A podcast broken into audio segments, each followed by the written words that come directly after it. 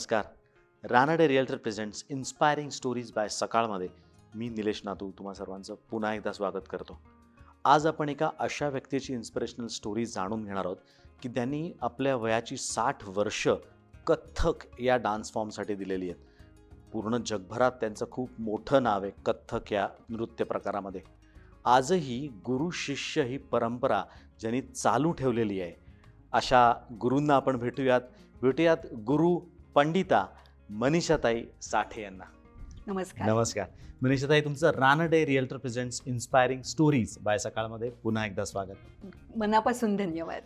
आपण इथे आलात आपला वेळ दिलास खरंच खूप बरं वाटतंय. खूप गोष्टी तुमच्याशी बोलायच्यात खूप गोष्टी हो. जाणून घ्यायच्यात. इन्स्पिरेशनल तुमच्या स्टोरीज आहेत आम्हाला सगळ्यांना माहिती आहे. तर सुरू करूयात आपण सुरुवातीपासून. मराठीमध्ये हे जरा हो. मी प्रत्येक शो मध्ये बऱ्याच वेळा म्हणतोय सुरुवातीपासून सुरू करूया. हो. पण खरंच गरज आहे सुरू सुरुवातीपासून करायची. हे डान्स चालू कधीपासून झालं? म्हणजे कथ्थक किंवा कुठच्याही प्रकारचा डान्स आपल्याला आवडतोय हो. हे कधी लक्षात आलं? म्हणजे खरंच माझ्या डान्स शिकण्यामध्ये आणि शिकण्यामागे एक. मोठी गोष्ट आहे. बर.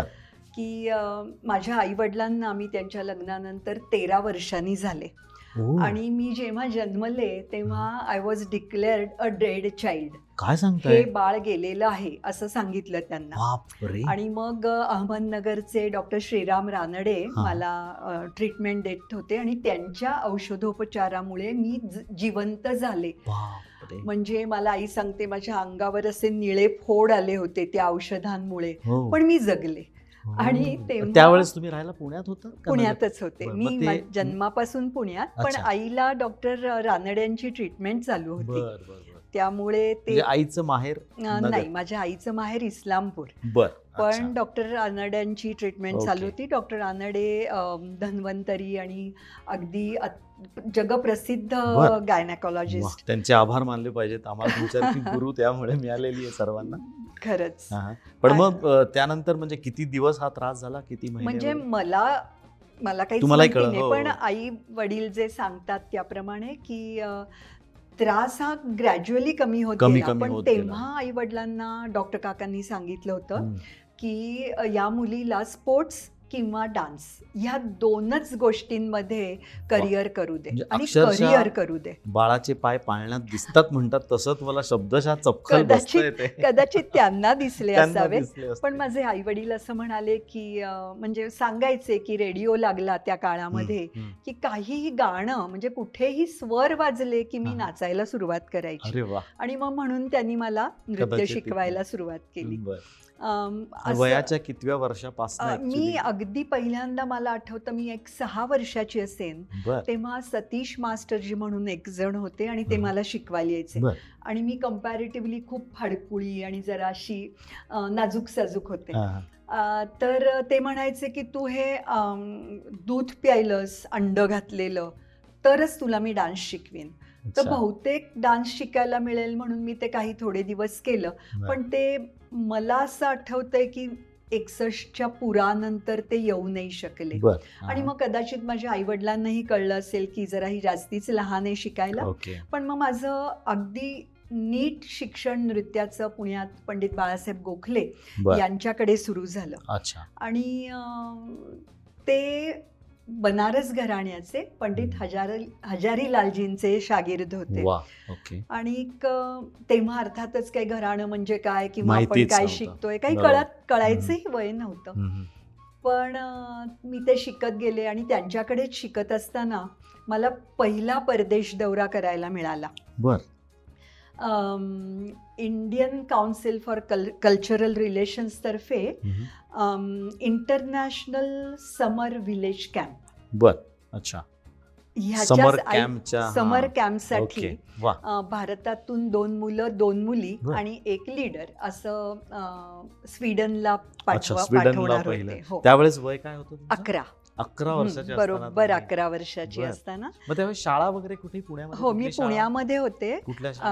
भावे स्कूल डेक्कन जिमखाना. भावे स्कूल म्हणजे आधी बालशिक्षण मंदिर. मग भावे स्कूल अशीच पद्धत होती हो, की त्या. शाळेतले इकडे जाणार.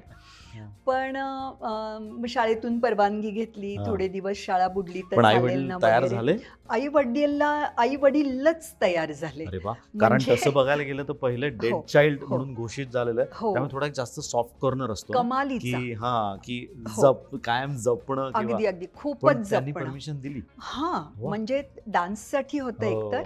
आणि तेव्हा मी तिथपर्यंत म्हणजे वयाच्या अकराव्या वर्षीपर्यंत ते मला शाळेच्या ट्रिप्स नाही कधी सोडायचे नाही एक्झॅक्टली कारण की मग तुला असं होईल मग तुला खोकला हो. होईल आणि असं करत मी कधी बाहेर गेलेली नव्हते. पण हीच डायरेक्ट दोन अडीच महिने हा कॅम्प होता महिने तुम्ही बाहेर जाणार पहिल्यांदाच गेले आणि. त्या काळात तुम्हाला खूप आश्चर्य वाटेल काय होतं दिल्लीहून फ्लाईट होतं हो आणि अगदी आपण जिना चढतो ना विमानाचा हा. तिथपर्यंत सोडायला सगळे आले होते आमच्या चढू शकत नव्हते चौघांचेही पालक हो. तिथपर्यंत आले. होते. आणि पालक म्हणजे आया लोक सगळ्यांच्याच आया रडत होत्या आणि आम्हाला कळत नव्हतं की हे का रडतायत. एवढं काही रडायसारखं वगैरे खुश होता आम्ही फारच खुश होतो. आणि अगदी दिल्लीच्या पद्धतीने आमच्या गळ्यात हार बीर घालून आम्हाला सेंड ऑफ तुम्हाला send केलं. दिला हा, होता. तर असं. खूप एक्साइटिंग होतं. तो तो माझा पहिला दौरा परदेश. दौरा हा, तेव्हा मी बाळासाहेब गोखल्यांकडे त्यावेळेस तसं असं मी तुम्हाला सोडू देणार नाही त्यात ना तुमचं सिलेक्शन कसं झालं कारण खूप मुलं शिकत असणार हो, खूप हो, मुली हो. परफॉर्म करत असणार पण तुम्हीच का काय आहे एकशे आठ मुला मुलींचा इंटरव्ह्यू झाला होता आणि त्याच्यातून दोन मुलं दोन मुली आणि. एक लीडर स्वीडनसाठी. आणि एवढाच ग्रुप अमेरिकेसाठी असा पूर्ण निवडला होता. पूर्ण भारतातून आणि अट फक्त एकच होती की अकॅडमिक्स व्यतिरिक्त एका कुठल्या तरी कलेमध्ये मास्टरी पाहिजे किंवा. शिकत असले पाहिजे किंवा सोलो परफॉर्मन्स. करता. येण्या इतकं शिक्षण. झालेलं असलं म्हणजे पाहिजे पहिल्यापासून तुम्ही आउटस्टँडिंग अशाच आहात म्हणजे खरंच याचं सगळं श्रेय मी माझ्या आई वडिलांना देते. अगदीच. कारण की त्यांनी अतिशय डोळसपणे मला ह्या मार्गावर कायम ठेवलं. आणि मग शाळा चालूच होती. जसं की स्वीडनमध्ये दर रविवारी आम्हाला कार्यक्रम करायचा असायचा. अच्छा. मग कार्यक्रमाविषयी बोलायचं असायचं. हे. सगळं थोडं थोडं अनुभवानी न घाबरता असं करता यायला लागलं. गेलं होतं गेलं होतं. आणि पण तिथे तुम्ही दोन महिने होतात तुम्ही दोन? महिने होते स्वीडनला. आणि फक्त कथ्थक या विषयावरतीच तुम्हाला तिथे नाही आमचं रुटीन खूप वेगळं असायचं. अगदी जसं एखाद्या कॅम्पमध्ये असतं तसं की सकाळी जिमनॅस्टिक्स हो असायचं करावं. योगा असायचं स्विमिंग सो सगळं रुटीन असं पण दर संध्याकाळी कल्चरल इव्हिनिंग असायची सो. प्रत्येक जगातले सगळे. कला प्रकार तेव्हा आम्हाला बघायला. मिळायचे हा. आणि मग शनिवार रविवारपैकी एखादा दिवस आम्हाला करायचं असायचं. आणि. तेव्हाच मग ॲम्स्टरडॅम कोपनहॅगन लंडन अशी शहरं दाखवली. तिथे. एक एक आमचा प्रोग्राम करवला. आणि मग म्हणजे आम्ही तुम्ही तेव्हा अकरा वर्षाचा अकरा वर्षाची म्हणजे. अकरा वर्षाचा असताना पहिल्यांदा अब्रॉड परफॉर्मन्स केलेला आहे हो हो, ताईंनी. त्यामुळे हो. तेव्हापासून त्यांना तो एक्सपिरियन्स आहे. पण मग तिथनं परत जसं तुम्ही भारतामध्ये आला त्यानंतर मग परत पुढे कसं. डामस फोकस झाला असेल ना की यस आता मला. ह्याच्यामध्येच करिअर करायचं खरं सांगू का की माझे आई वडील फोकस्ड होते कारण की मला तोपर्यंतही काही कळत नव्हतं की. आपण आत्ताची अकरा वर्षाची मुलं पाहिली आणि माझ्या वेळची अकरा म्हणजे मी हे एकोणीसशे चौसष्टचं बोलते हो तर तेव्हाची अकरा वर्षाची मुलं यांच्यामध्ये डोक्यामध्ये विचार करण्यामध्ये खूप फरक. होता. सो मी काही फोकस्ड वगैरे अशी काही नव्हते पण मी पुण्याला आल्यावर आईवडिलांनी डिसिजन घेतला. की या मुलीनी कथकमध्येच करिअर केलं पाहिजे आणि ते सुद्धा मुंबईला जाऊन पंडित गोपीकृष्णजींनाच विचारायचं की ते. हिला शिष्या म्हणून स्वीकारतील का म्हणजे हे त्यांच्या डोक्यात आलं होतं की आणि मुलगी एकटी ते मुंबईला कारण ते पुण्यात. होते स्थायिक बरोबर ते पुण्यात होते हा. पण त्याच्यासाठी आमचं लक्ष्मी रोडला हा, हा. साठे रंग भांडार हो असं दुकान होतं पण ते त्यांनी बंद केलं माझे वडील मी हा. आणि एक सहाय्यक म्हणजे त्या काळात आम्ही गडी म्हणायचो हा असे आम्ही मुंबईला राहिलो हो. आणि माझी बहीण आई हा. आणि अजून एक गडी असं अशी पुण्याला राहिली. आणि मग जसं कोणाला जिथे काम निघेल तसे ते ये जा. करत असत. मी मुंबईला परमनंट होते बर. तो मग मुंबईला तुम्ही राहायला कुठे होता मुंबईला माझ्या आई वडिलांनी बांद्र्याला नॅशनल. कॉलेजच्या शेजारी एक जागा घेतली होती. आणि माझा क्लास खारला होता गोपीजींचा. गोपीजींचा क्लास. आणि अगदी दोन मिनिटाच्या अंतरावर माझी मुंबईतली शाळा होती बीपीएम हायस्कूल म्हणून तर तिथे मी आठवीमध्येच जॉईन. झाले. म्हणजे साधारण अकरा प्लस वर्षाची. मी हो, होते हो. अकराच. वर्षाची होते मग तिथे जाऊन पहिल्या दिवशी गेले गोपीजींच्याकडे. तर गोपीजी म्हणाले काहीतरी करून दाखव हो. तर तोपर्यंत मला गोपीजी म्हणजे कोण काही म्हणजे गोपीजींचा मी कार्यक्रम पाहिला होता पण त्यांचा त्यांची भीती किंवा ऑरा होता तो. काही. माझ्यापर्यंत मला काही. त्याचं कळत नव्हतं. सो मी तिथे गेले मग त्यांनी करून दाखवायला सांगितलं. मी करून दाखवलं मग ते लगेच म्हणाले माझ्या आई वडिलांना हा इसको कल से भेज दो कल सुबह सात बजे घुंगरू बांध के ये खडी रहेगी. मग माझे आई वडीलच बिचारे हो. सटपटले कारण ही जस्ट ते घेतील का आणि शिकवतील का. एवढंच विचारायला ते एक शक्यता म्हणून ते आले होते एक्झॅक्टली. आणि मग त्याच्यानंतर हे सगळं जागा भरणं शाळेतली हो, ऍडमिशन हे हो, करून हो. मग आई वडिलांनी सांगितलं त्यांना की अजून आम्हाला किमान एक महिना लागेल आणि पण आम्ही लवकरात लवकर यायचा. प्रयत्न करतो. मग अशा रीतीने एक दिवस सगळं माझ्या सकट गोष्टी सगळ्या मुंबईला शिफ्ट झाल्या. पण तुमची मानसिक तयारी होती? इथल्या मैत्रिणी इथलं पुण्यातलं घर पुण्यातलं वातावरण सोडून मुंबईला शिफ्ट होणं मोठा निर्णय होता. परत तेच सांगते की मानसिक तयारी आहे का? तुला मुंबईला जाऊन शिकायचंय का.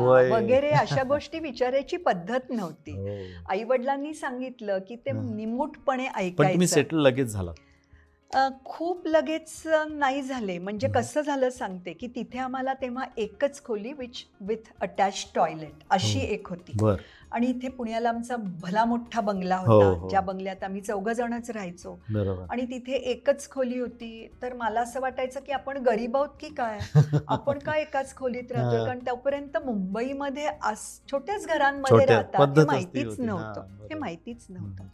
आता तुमचा प्रश्न होता की एक सगळं मानसिकता कशी होती. तर खरं सांगायचं तर ते एक दडपणच होतं की. पुण्याच्या शाळेतून पुण्यातल्या मैत्रिणी सोडून इकडे यायचं पहिल्या दिवशी मी शाळेत गेले तेव्हा तो मुलामुलींचा असा वर्ग होता. म्हणजे पुण्याला शाळेमध्ये सगळ्या मुलीच होत्या. मुली हा ते कोएड होतं. हा.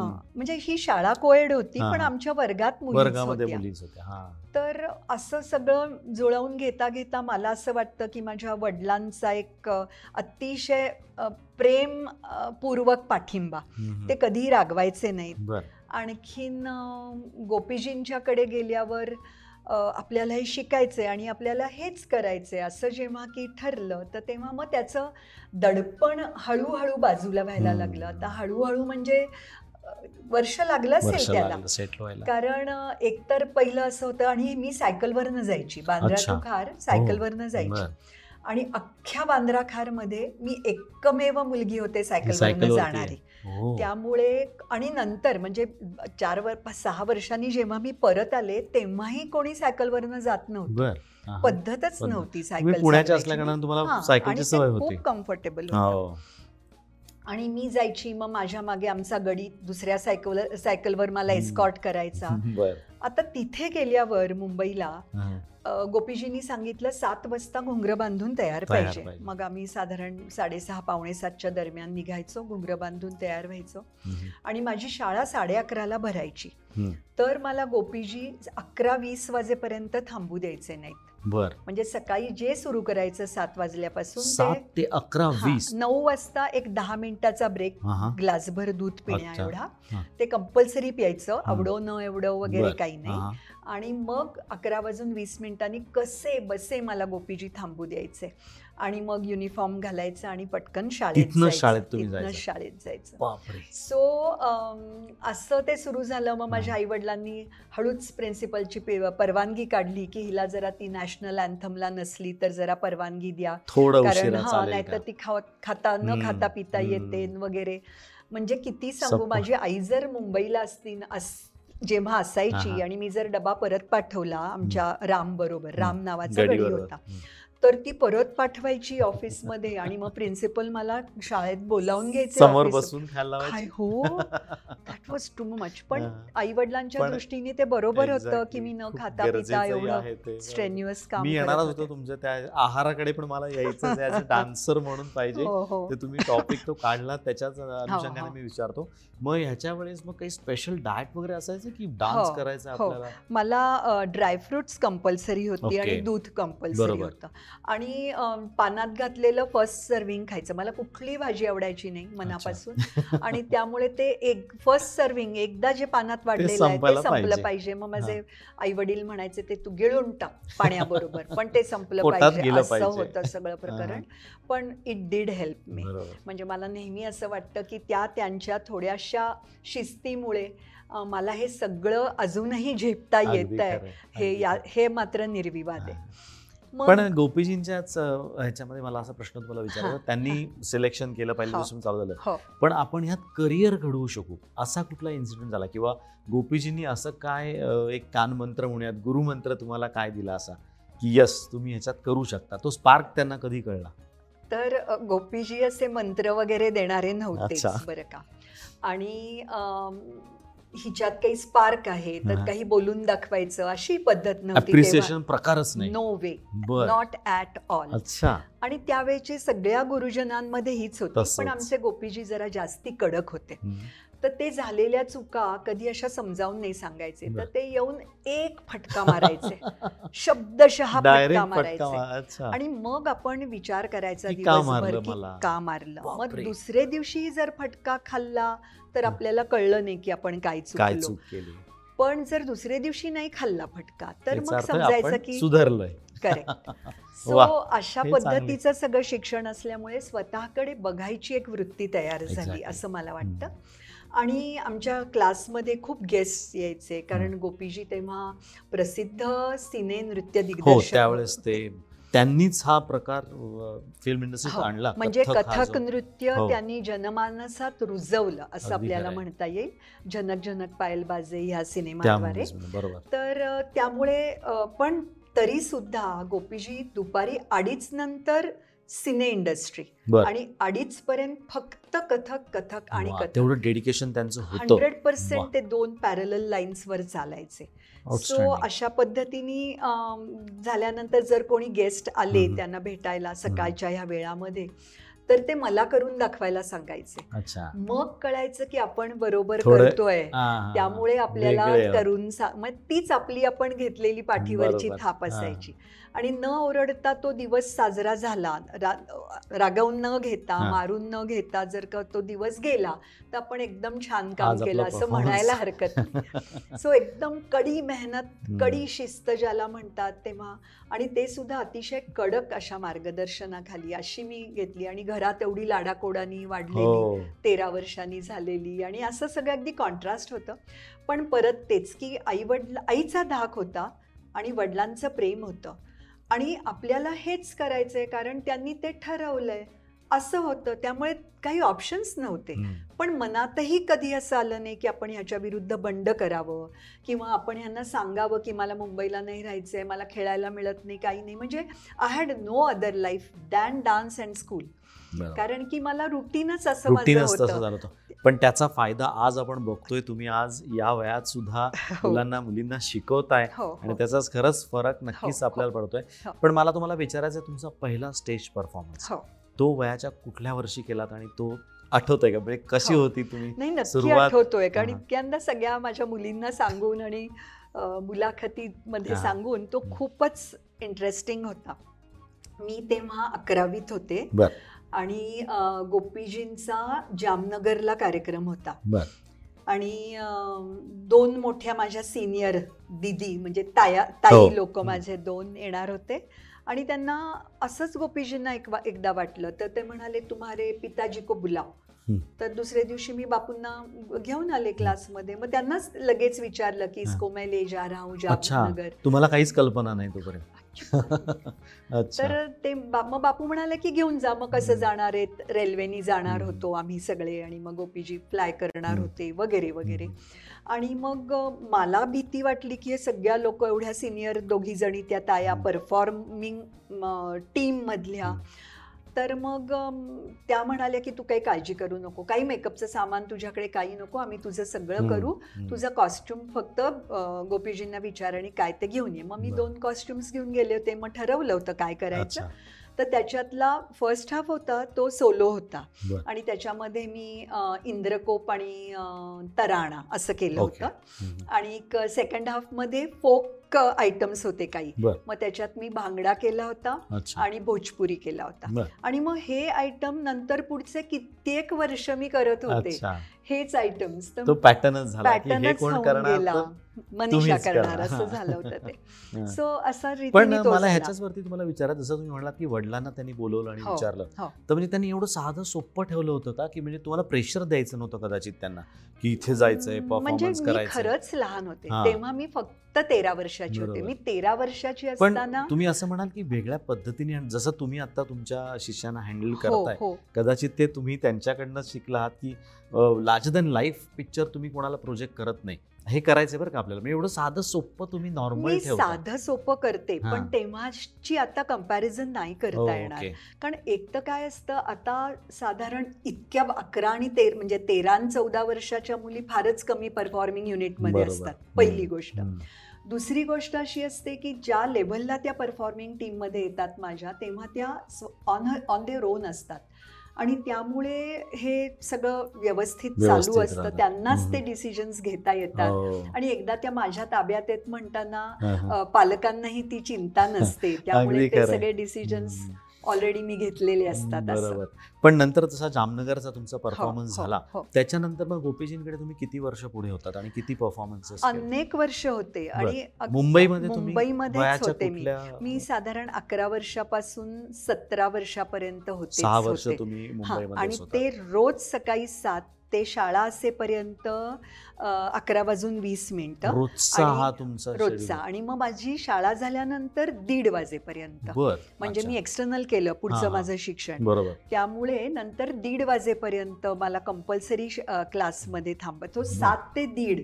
म्हणजे आता मुलं म्हणतात ना की आम्ही. तीन वर्ष शिकलो ते बिचारे आठवड्यातून दोन दिवस शिकतात असे तीन. वर्ष शिकतात. मला असं वाटतं की मी कित्येक कित्येक वर्षांचा संचित मला. तेवढ्या शिक्षणाने मिळालेलं आहे हल्ली सात पण सात तुम्ही म्हटलं पाहिजे गोपीजींचा तुम्हाला एवढं मार्गदर्शन आणि. सहवास हो, खरंच. हो. अगदी आणि. त्यामुळे एका सिंगापूरच्या टूर टूरवर मी गोपीजींबरोबर गेले होते त्यांनी मला निवडलं जेव्हा.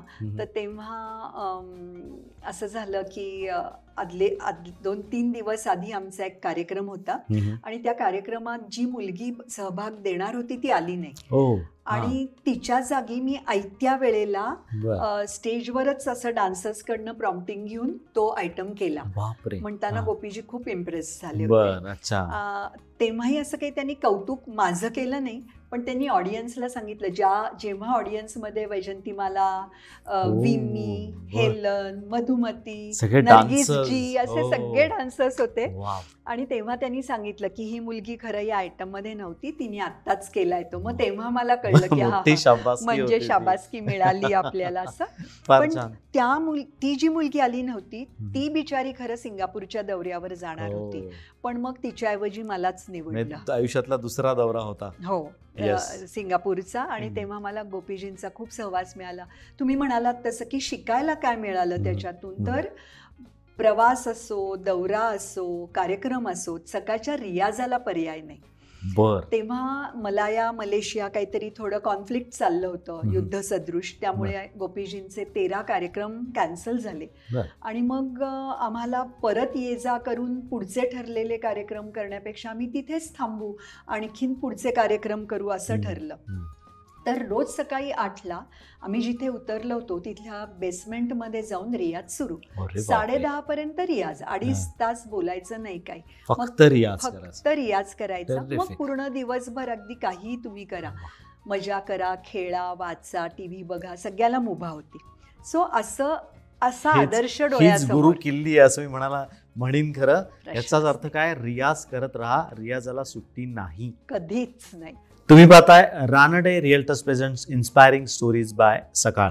आपल्याबरोबर आहेत मनीषाताई. तर मनीषाताई मला सांगा की स्वतःची अकॅडमी असावी स्वतःचं स्कूल असावं डान्स स्कूल असं कधी वाटलं तुम्हाला? ते सुद्धा माझ्या नवऱ्याला बर. आणि माझ्या आईला वाटलं. अच्छा. झालं असं की एकोणीसशे सत्तरमध्ये माझ्या अगदी सोळाव्या सतराव्या वर्षीच माझं लग्न झालं. बर. आणि मग मी पुण्याला आले मुंबईहून. म्हणजे म्हणजे तुम्ही पुण्यात आलात ते. लग्न करताच. हा. आणि मग माझा डान्स व्यवस्थित जसं काही तिथे रियाज चालू होता तसा माझा नवरा म्हणजे राजस साठे. मी दोन्हीकडची साठे आणि राजस थिएटर करत होता त्यांनी पंधरा. वर्ष प्रोफेशनल थिएटर केलंय. आणि म्हणून आमच्या आई वडिलांची अशी इच्छा होती की दोन्ही कलाकार आले तर एकमेकांच्या कला जपतील वगैरे पण नंतर राजसने थिएटर काही वर्षांनी थांबवलं. आणि माझी कला पुढे नेण्यासाठी मला खूप प्रोत्साहित केलं. आणि तेव्हाच मी मात्र नक्की ठरवलं होतं की मला एवढ्यात क्लास काढायचा नाहीये. याच्याबाबत मी मात्र अगदी त्यांना असं सांगू. शकले.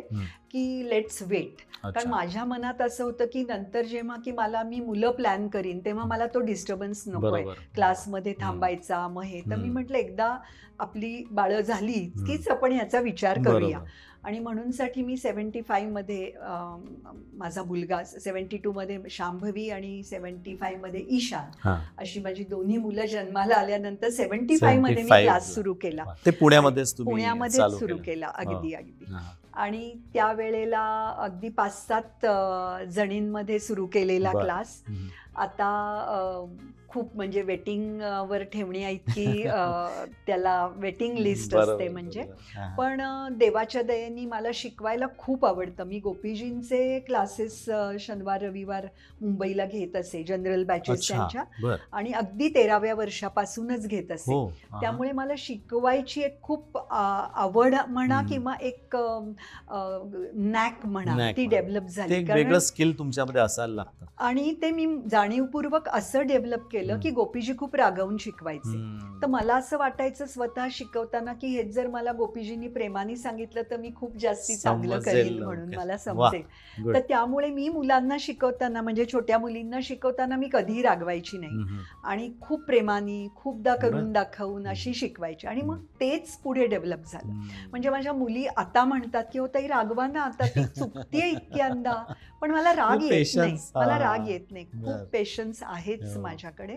आणि मला वाटतं की काही काही गो मुली असतात ना ती त्या देवानी नृत्यासाठीच घडवलेल्या. असतात आणि काही काही मुलींना पॅशन असते.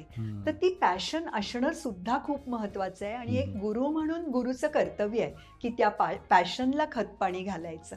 असं नाही की सगळ्यांनी परफॉर्मर बनलं पाहिजे पण असंही आहे की आपण म्हणतो की कानसेन असतात मोठमोठ्या महोत्सवामध्ये तसे दृश्यसेन का नाही आपण तयार करायचे तर त्यामुळे मला असं खूप. आवडतं शिकवायला फार छान थॉट. मला हेच तुम्हाला विचारायचं. आता कसं झालंय खूप बाजारीकरण झालंय म्हणत कमर्शियलायझेशन खूप हो, झालंय हो, व्यक्ती येते त्याला ऍडमिशन दिलीच जाते हो, तर तुमच्याकडे काय स्क्रुटनी असते का की तुम्ही जी व्यक्ती येते जी. मुलगी येते मुलगा येते. तर त्याला तुम्ही असं काही एक साधारण फ्रेममध्ये आखता का की हे जसं तुम्ही म्हटलात दृश्य सेन होऊ शकतो का. डान्सर होऊ शकतो का. असं काही ठरवता ऍडमिशन देताना आमच्याकडे ऑडिशन नसते.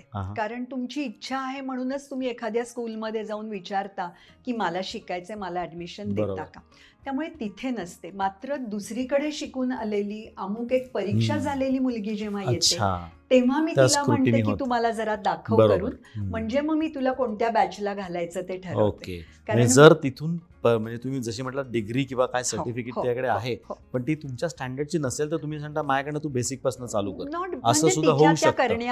एक वर्ष खाल मागे जा. किंवा असं जा कारण हा. आता फाउंडेशनपासून ऍडव्हान्स डिप्लोमा पर्यंतचा कोर्स असतो आपला हं. मग अशा वेळेला त्या सगळ्यांनी तिथल्या तिथे सूट व्हायला पाहिजे त्या त्या. बॅच मध्ये तुम्ही सहज मिसळून जायला पाहिजे आहे. म्हणूनसाठी तेवढं. असतं तिथे तुम्ही आउटस्टँडिंग होऊन चालत नाही नाहीतर तुम्हाला स्टँडिंग आउटच व्हावं लागेल. त्याच्याकरता तुम्हाला ते एकत्र राहणं खूप गरजेचं आहे. पण सेम टाइम तुमचे स्वतःचे परफॉर्मन्सेस चालूच होते हो बरोबर? हो हो. सवाई गंधर्व सारखा पुण्यातला एवढा म्हणजे. जगातला एवढा मोठा तुम्ही तिथे तुमचा. त्याबद्दल थोडं सांगा ना पहिला तुमचा परफॉर्मन्स मी म्हंटल तसं की माझ्या प्रत्येक गोष्टीत एक काहीतरी घटना आहे. बरं का. तर मी क्लास घेत होते रोज माझा क्लास चार ते आठ. असतो. आणि मी क्लास घेत होते तर राजस म्हणजे माझा हो. नवरा एक. दिवस संध्याकाळी आला सात वाजता आणि तो म्हणाला की तुला परवा सवाई गंधर्वात करायचंय एक दिवस नंतर सोडून एक दिवस. सोडून. आणि तो असा पायरीच्या खाली उभा होता मी आत हॉलमधनं बाहेर आले काही निरोप असेल तर. घ्यायला तर तो म्हणाला तुला परवा सवाई गंधर्वात करायचं राजस आता ही काय वेळ आहे का मजा करायची? माझे अजून एक बॅच शिकवायची राहिली तर तो म्हणाला मजा नाही आय एम सिरियस तुला खरंच करायचंय. आत्ता मला फोन आला होता. आणखीन कोणीतरी एक कपल डान्सर होतं. ते काही कारणाने येऊ नाही शकत आहे. तर त्यांना तुझाच प्रोग्राम पाहिजे तर मला एकदम दडपण आलं की एकच दिवसांनी करायचं आहे काही थोडी मानसिक तयारी लागते. अशा मोठ्या. कॉन्फरन्सेसमध्ये करायला तर मी म्हटलं की बरं मी कसा बसा तो आठ वाजेपर्यंतचा क्लास संपवला घरी. आले आणि आधी देवाला नमस्कार केला की कुठल्याही मोठ्या कॉन्फरन्समध्ये करायचं असेल आणि तुम्हाला जर का असं एक संधी मिळत असेल तर ती एक संधी नेहमीच नर्तक ज्याची अपेक्षा. करतो अशी असते आणि म्हणूनसाठी मग विचार करायला लागले काय करू शकतो? अगदी अगदी. पण तो खूप चांगला झाला आणि मला वा. आठवतंय तो. एकोणीसशे सत्त्याण्णव सालचा होता हो. प्रोग्राम. आणि तेव्हा आपल्या भारताला स्वातंत्र्य मिळून पन्नास वर्ष झाली होती त्यावेळेस भीमसेनजी स्वतः पण. अगदी प्रश्नच हो. नाही प्र- आणि Yes. त्याच्या आधी Yes. भीमसेनजींनी माझा विजापूरला एक कार्यक्रम पाहिला होता वा आणि तो- ते त्याची आठवण सांगायचे कारण. माझ्या कार्यक्रमानंतर भीमसेनजी गाणार होते हो त्यामुळे ते समोर आणि होतेच ते समोर हा. होतेच आणि क- नेहमीप्रमाणे हा. अशा जेव्हा आपण शहरात जातो तेव्हा जरा उशीर होतो आणखीन. मग सगळ्यालाच उशीर होत जातो हम्म. पण भीमसेनजी पहिल्या रांगेत शांतपणे बसून होते आणि माझा हा. कार्यक्रम संपल्यावर वा. अं, हा. त्यांचं पण गाणं पुण्याचा होतं. एक्सपिरियन्स कसा होता पुणेकर एक चोखंदळ म्हणून पुण्याचा एक्सपिरियन्स म्हणजे खरं तर असं असतं ना दोन गोष्टी होऊ शकतात की आपल्याच गावामध्ये आपल्याला कोणी विचारत नाही असं. होऊ शकतं जे पुण्यात होऊ शकतं.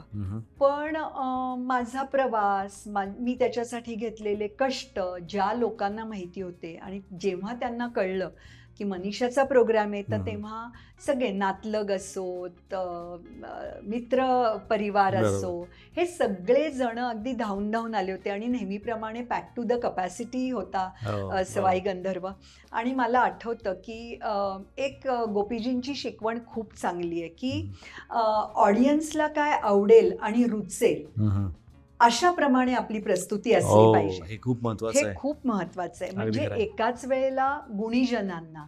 आणि सामान्य रसिकांना तुमच्या नृत्यानी समाधान मिळालं पाहिजे. हे मी माझ्या गुरुजींकडे शिकले होते त्यामुळे मी जे निवडलं होतं ते. सगळ्यांना खूप आवडलं.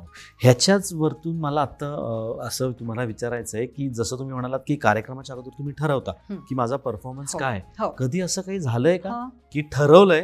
पण केलंय वेगळंच हो किंवा करावं हो, लागलंय करावं? लागलंय वेगळंच असं आहे की काय आहे की नर्तकाला काय किंवा कुठल्याही परफॉर्मिंग आर्टिस्टला आपल्याला pack to the capacity audience मिळावा अशीच त्याची कायम अपेक्षा इच्छा तीच असते. हो. पण मला आठवतं त्या शहराचं मी नाव घेत नाही आत्ता. तिथे माझा प्रयोग होता. म्हणजे आणि मी माझ्या मुलींना वगैरे घेऊन गेले. होते. तर त्याच्या आधी एक राजकीय कार्यक्रम हो होता. त्याच ऑडिटोरियम त्याच ओपन एअर सो आम्ही गेलो तेव्हा बघावं तिथे माणसं आणि आम्ही हो, गर्दीच खुश. झालो. साडेसहाला आमचा प्रोग्राम सुरू होणार होता. सहा. वाजता आम्ही तिथे गेलो घुंगरं बांधले. तर तो जो आधीचा कार्यक्रम होता राजकीय. तो साडेआठला संपला. साडे म्हणजे साडेआठला. आमचा कार्यक्रम संपायचा होता. तो साडेआठला त्यांचा कार्यक्रम संपला. दोन अडीच तास तुम्ही फक्त थांबून आम्ही थांबून होतो आतमध्ये. पूर्ण तयार होऊन. अगदी अगदी. घुंगरं. बांधून.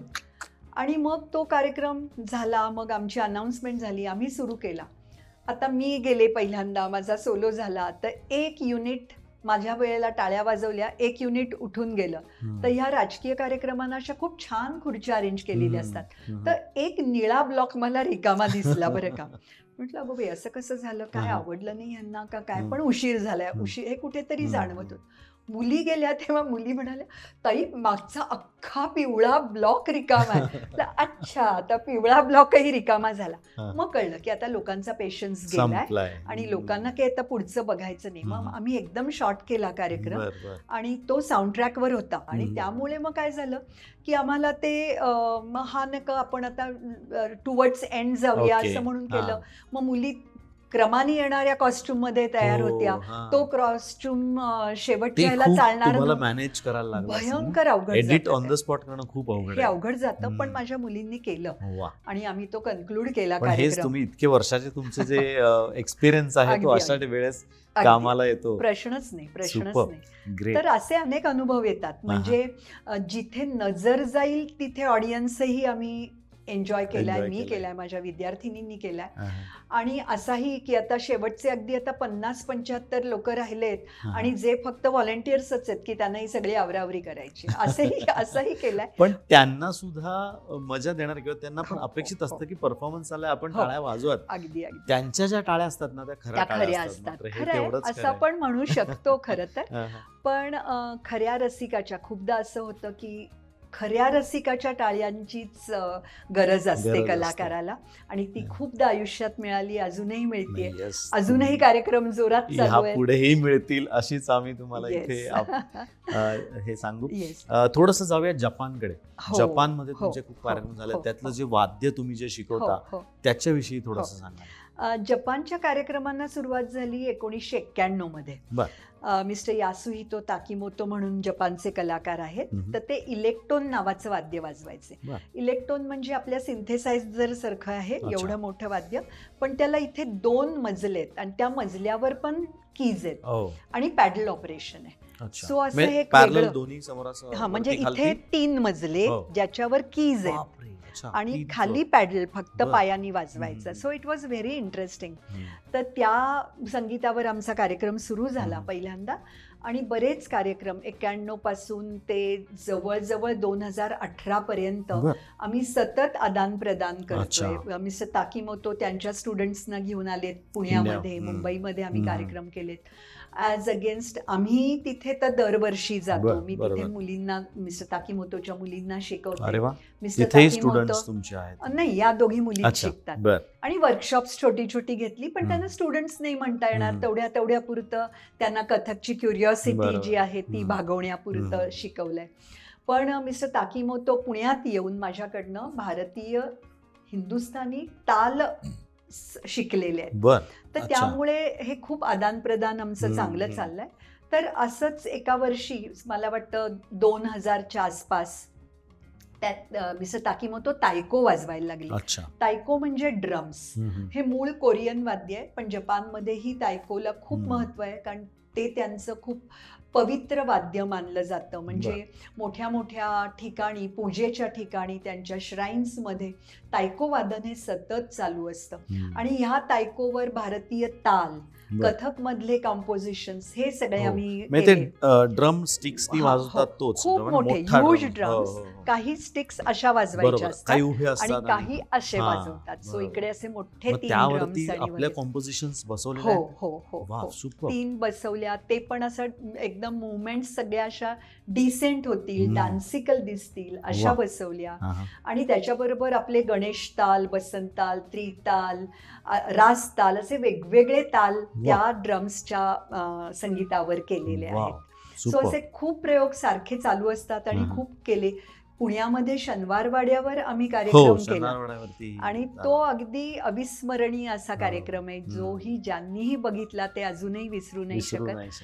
आणि तुम्हाला गंमत वाटेल ही सगळी वाद्य आता पुण्यात आपल्या पुण्यात आहेत बर आता त्यांना गरज आहे मोठ्या हॉलची की हा. जिथे ती वाद्य एकदा मोठ्या. हॉलमध्ये येऊन आपण वापरू हो. शकू कारण की एक एक वाद्य किमान एवढं आहे बर आणि अशी वीस पंचवीस वाद्य आहेत बापरे. माझ्याकडे त्यामुळे आता जास्त जागा घेत मोठी असतील. पाहिजे म्हणजेच हा. ती सगळ्यांना शिक्षणाची संधी मिळेल इतर हो. लोक पण हे शिकू नाही, नाही, शकतील लवकरात लवकर हे चालू होईल असं आपण म्हणूया. हो खरंच खरंच ही दोन वर्ष जी वाया गेली आहेत खरंच मला त्याविषयी तुम्हाला विचारायचं हो. की ही जी दोन वर्ष गेली आहेत तर मग तुम्ही ऑनलाईन वगैरे सध्या काय अशा हो, प्रकारचं अ, करताय हो. काय क- चालू आहे मी सध्या? अगदी अ, खात्रीपूर्वक असं सांगू शकते की अशा जेव्हा आपल्याला पॅन्डेमिकमध्ये म्हणा किंवा अशी काही संकट येतात आपल्यावर तेव्हा आपल्याला दोनच गोष्टी वाचवू शकतात. एक म्हणजे अध्यात्म आणि दुसरं म्हणजे कला असा. माझा विश्वास आहे. आता या दीड वर्षामध्ये की माझ्या सकाळच्या रियाजामध्ये खंड नाही पडला.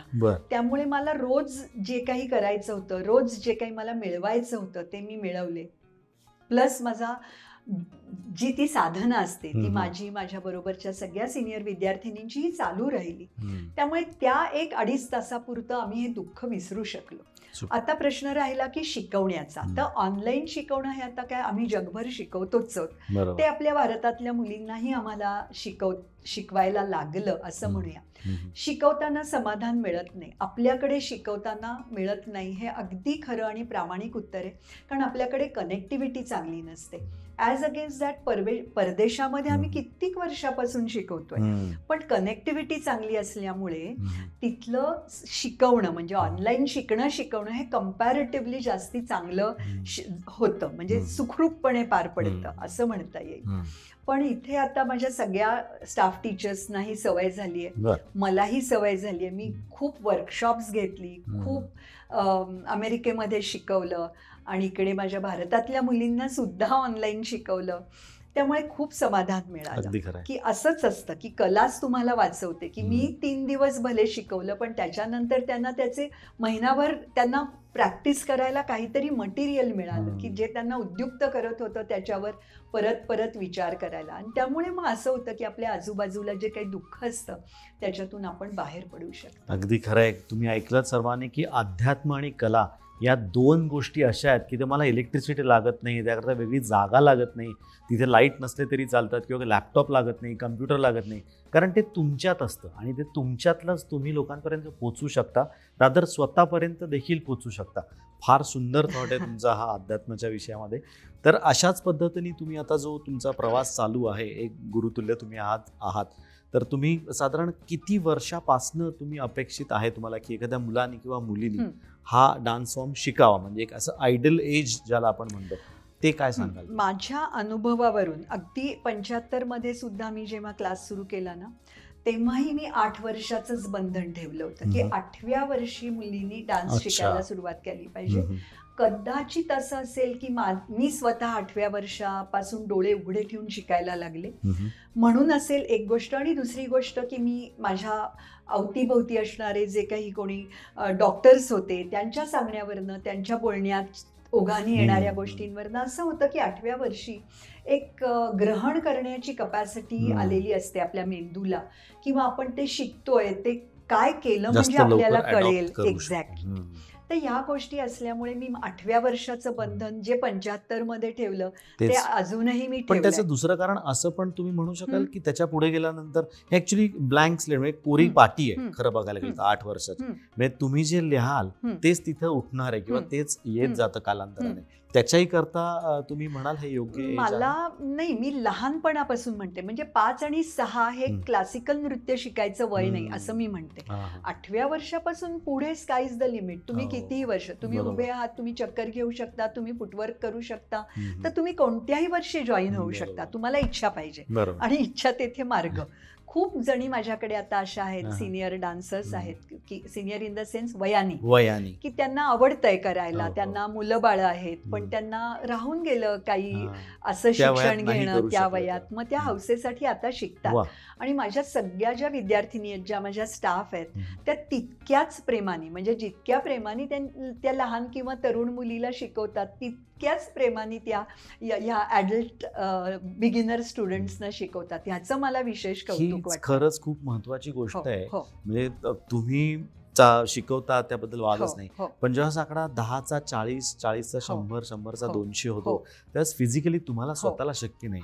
तर जे तुमच्या नंतर शिकणार आहेत. त्यांच्यावरती तुम्हाला किती मेहनत घ्यावं लागतं मला असं सांगायला आवडेल की पंचवीस वर्ष जेव्हा माझ्या संस्थेला झाली. तेव्हा माझी एक सिनियर स्टुडंट म्हणाली की ताई आता तुम्ही बिगिनर्सना शिकवायची गरज नाही हम्म. नाही तर तेव्हाही मला. पंचवीस वर्ष तर मी. सगळ्याच बॅचेस शिकवत होते म्हणजे. सकाळचा रियाज.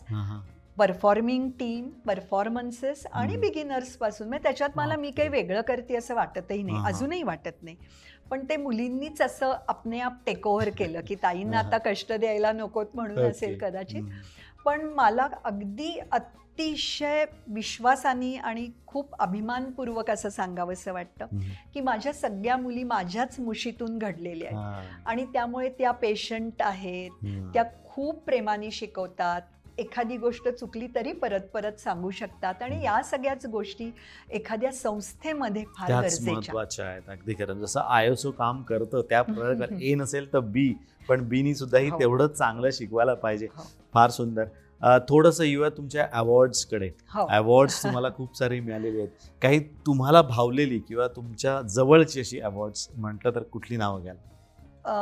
आपलं महाराष्ट्र राज्य सांस्कृतिक पुरस्कार मिळाला नंतर आत्ता म, पंडित विष्णू दिगंबर पलुसकर गुरुगौरव गुरुगौरव अवॉर्ड मिळालं जे आता ताजे ताजे मिळाले हो, ते हो. सांगते. बाकी सिटाडेल आणि लायन्स हो. हे तर मिळाले पूर्वी पूर्वी मिळाले.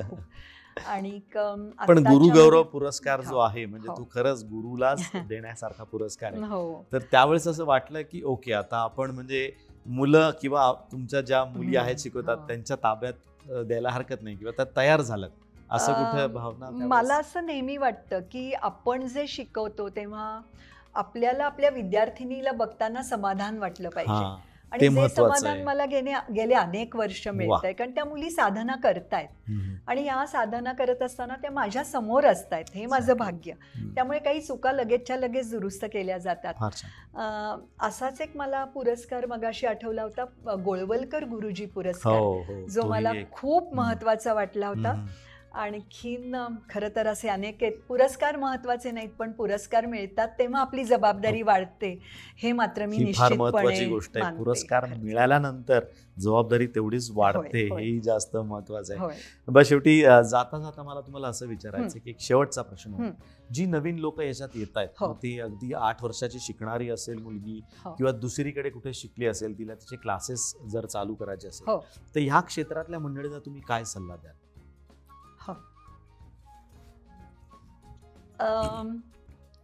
रियाज सातत्य आणि स्वतःच्या आणि आपल्या गुरुच्या कामावर निष्ठा ह्या तीन गोष्टी जर का पाळल्या ना त्या. सगळ्यात महत्त्व येतं पहिल्यांदा रियाजाचं. आणि मग सातत्याचं. म्हणजे एक दिवस अडीच तास रियाज करून नाही पुरत. जन्मभर अडीच तास रियाज केला तर प्रत्येक दिवशी तुम्हाला काहीतरी मिळतं. बरोबर. हे सातत्य राहिलं पाहिजे रियाजामध्ये. सो स्वतः गुरु सुद्धा जेव्हा रोजच्या रियाजातून काही मिळवतो तेव्हा विद्यार्थिनींना तर काही दुसरा चॉईसच नसतो. त्यांनी काम केलंच पाहिजे.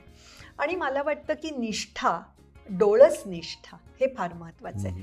की तुम्ही आज जग कुठे चाललंय? नृत्य हे कसं कुठल्या पद्धतीने डेव्हलप होत आहे. त्याच्यात कोणकोणत्या वेगळ्या स्ट्रीम्स येऊन मिळत आहेत त्या स्ट्रीम्सना आपल्यामध्ये घेऊन आपल्या परंपरेची चौकट न मोडता तुम्ही काय करू शकता हे खूप महत्त्वाचं असतं. म्हणून तुम्ही स्वतः डोळस असणं खूप महत्त्वाचं असतं असं मला वाटतं. सो खूप जगात सगळीकडे चांगलं काय असेल ते घ्या आणि स्वतःला समृद्ध करा. हे मी सगळ्यांना कायम सांगत असते. डोळे आणि मन उघडं ठेवा. अगदी फार छान. खरंच तुम्ही चांगली गोष्ट सांगितली की रियाज सातत्य आणि स्वतःला अपग्रेडेशन हे तुम्हाला खूप गरजेचं आहे. जसं त्यांनी सांगितलं पण त्यांनी एक चौकट पण आखून दिलेली आहे. त्या चौकटीच्या बाहेर अपग्रेड करायला जाऊ नका. तर त्रास तुम्हालाच होईल. मनीषाई ताई थँक्यू व्हेरी मच तुम्ही इथे आलात एवढा वेळ आम्हाला दिलात. खरं बोलण्यासारखं खूप गोष्टी आहेत पण आपल्याला वेळेमुळे हो. कुठेतरी थांबावं हो, लागणारच हो, आहेत. तर तुमचे फार फार आभार. तुम्ही आलात त्याबद्दल धन्यवाद. धन्यवाद. आणि मला केदार रानडे आणि त्यांच्या केदार रिअल्टर्सला पण खूप धन्यवाद म्हणायचे आणि मनापासून शुभेच्छाही द्यायच्या आहेत. थँक्यू व्हेरी मच मित्रांनो आज इथेच थांबूया. भेटूया पुढच्या एपिसोडमध्ये थँक्यू